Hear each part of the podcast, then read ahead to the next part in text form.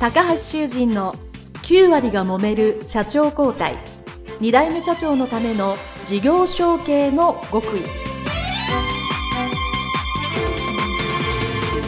この番組は2代目社長専門経営コンサルタント高橋修人が経営に悩んでいる2代目社長やこれから社長になる後継者に向けて経営力を伸ばし会社を引っ張れるリーダーシップを身につけるための番組です。これまで数百社をコンサルティングした実績から2代目社長ならではの悩みを知りその解決のための独自理論によって2代目社長もまた従業員も幸せに仕事ができることを目指した内容です。皆さんこんにちは。事業承継コンサルタントの高橋修人です。本日は後継者、後継社長のための事業譲渡と M&A についてお話をいたします。事業譲渡という言葉耳慣れないかと思いますけども、その字の通りですね。事業を譲渡する。まあ、渡すとか、売るとか買うとかっていう話なんですね。そして M&A は皆さんご存知の通り、会社そのもの全部を売ったり買ったりするという話です。ですから、この事業譲渡をどうやって事業承継で活用するかというお話を今日中心に、え、その M&A の比較を含めてお話をしていきたいと思います。まず M&A について皆さんよくご存知だと思いますけども、確認のためにお話をしますと、M&A はですね、その会社をですね、A さんから B さんに売ったり買ったりするという話ですよね。その会社の全部を株、自社株、会社の株というのに金額をつけて売買するということで、その会社のオーナー、オーナー社長が A さんから B さんに変わるということで、その会社全部を丸々引き継ぐことができますね。M&A であれば。まずここが M&A の特徴ですので、覚えておいてください。続いて、事業譲渡。事業譲渡の場合は、事業だけを A さんから B さんに売る、買うということになります。わかりやすい例で言うと、ある会社で事業を3つやってたとします。A, B, C、3つやってたとしますね。じゃあそのうち A だけ、どこかの会社に売ろうということで、その事業だけをどこかに売るっていう場合ありますよね。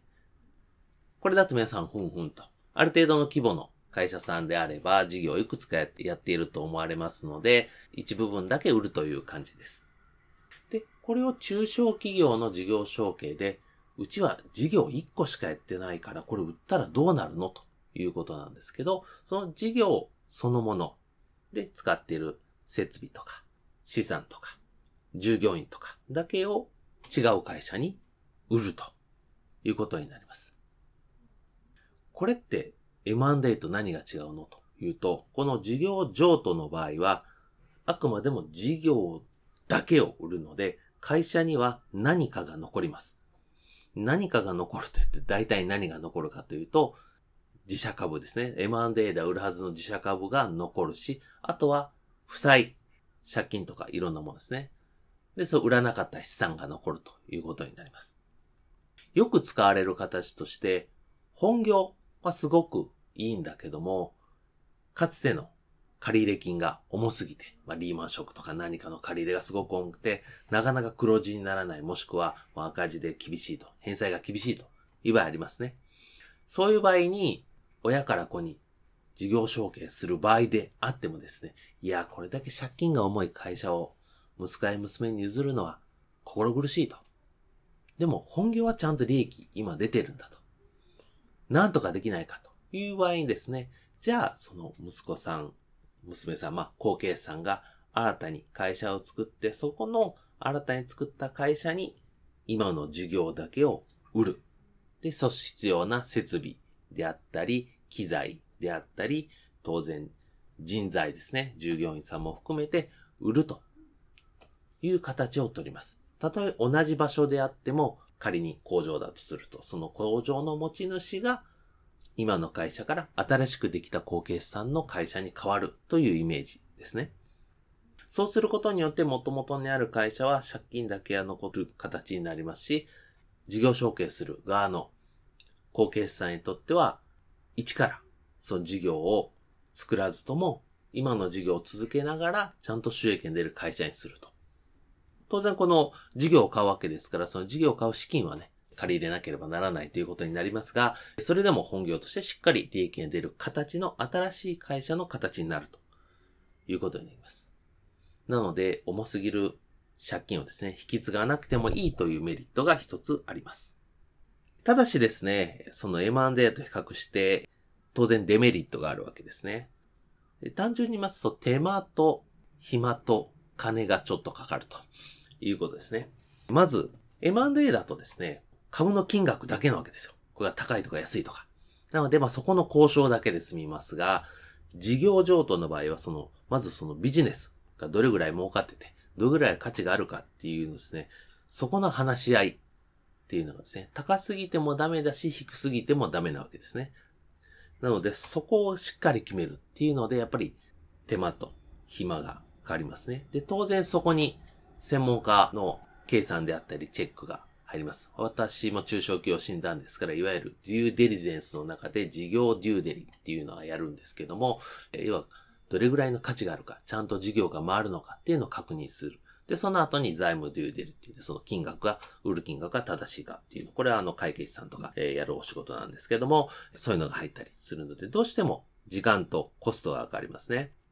で、さらに人材ですね。当然事業っていうのは人が中小企業の場合人が重要ですけど、人が移ってくれないとですね、いくらいい形であっても動かないですね、収益を生み出さないということになりますので、従業員さんがですね、移転するということに対して、ぱり一人一人説明して雇用契約書を今の会社から新会社に結び直さなきゃならないとかですね、個別の同意がいるとかですね、なかなか手間がかかることですよね。だからどうしても時間がかかる